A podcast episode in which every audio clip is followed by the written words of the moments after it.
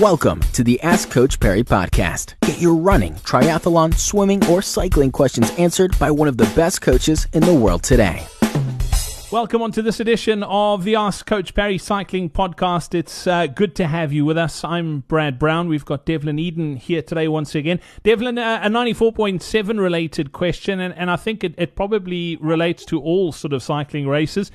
Uh, it, it, came through from. Uh, I'm just trying to see. It was from from Peter. There we go. Peter was asking. He says, uh, "Do I need to belong to a cycling club to ride the 94.7? If so, or if not, what are the benefits of joining a club?" Yeah. So firstly, here for 94.7, and to be quite honest, most of the other races as well, uh, it's not vital to be part of a club. You do, however, have to be licensed to ride, and whether you have a year's license with CSA itself, or whether you have to purchase a day license for that particular race. Um, so you don't necessarily need to be part of a club, but in order to have a CSA license, you need to be affiliated to a club. Unless, like I mentioned, you are taking out a day license for that particular race, then there's no need to worry to worry about. Again, the benefits of getting licensed, for instance, will be you then have throughout the year, you don't have to keep purchasing, especially if you are doing several races in the year and a lot of races that are costing you 35 rand, for instance, per day race, per day license, um, versus paying a couple of hundred rand for the year's license, which will see you through throughout. So from that point of view, that's obviously up to you whether you want to be part of a club for licensing purposes. Benefits of being part of a club, well, again, like I said, so obviously you need to be licensed. Well, for the license, you need to be part of a club.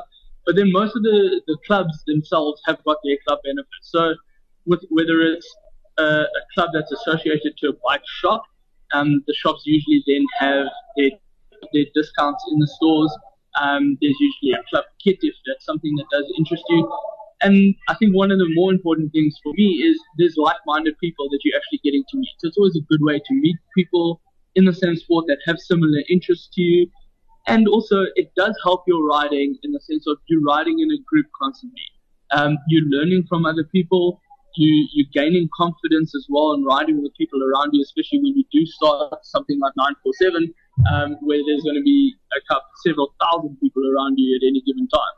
So that's that's an important thing, and I think that's that's a really good benefit in riding with the club and with the group rides.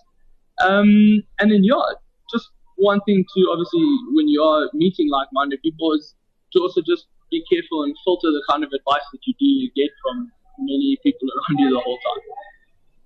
Don't you want to elaborate on that a bit as well? It's something, funnily enough, we chat about lots in the in the running space because uh, there is there's just so much information online. You you've got to be very careful uh, whose advice you are following because uh, it could be conflicting to what you're actually trying to trying to do.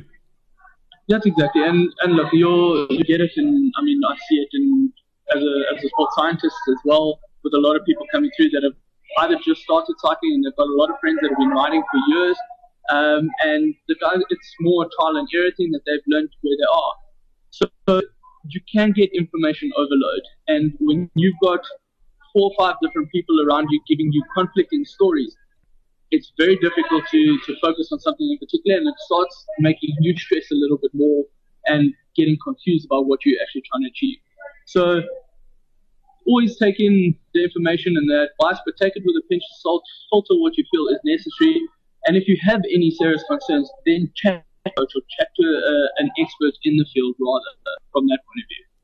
Absolutely. Devlin Eyden, thank you very much. If you want to get some advice from someone who really knows what they're talking about, be sure to check out the coaching packages uh, available on coachparry.com. We've got both cycling and running packages available. Uh, you can head over to coachparry.com, uh, get all the details there. And uh, talking of the 947, be sure to check out our free online seminars that we've got in the build up to the race as well. Head over to coachparry.com forward slash 947. Until next time, from myself, Brad Brown, and Devlin Eyden, it's cheers be sure to subscribe to the Ask Coach Parry podcast on iTunes, follow it on SoundCloud, or listen to it on Stitcher.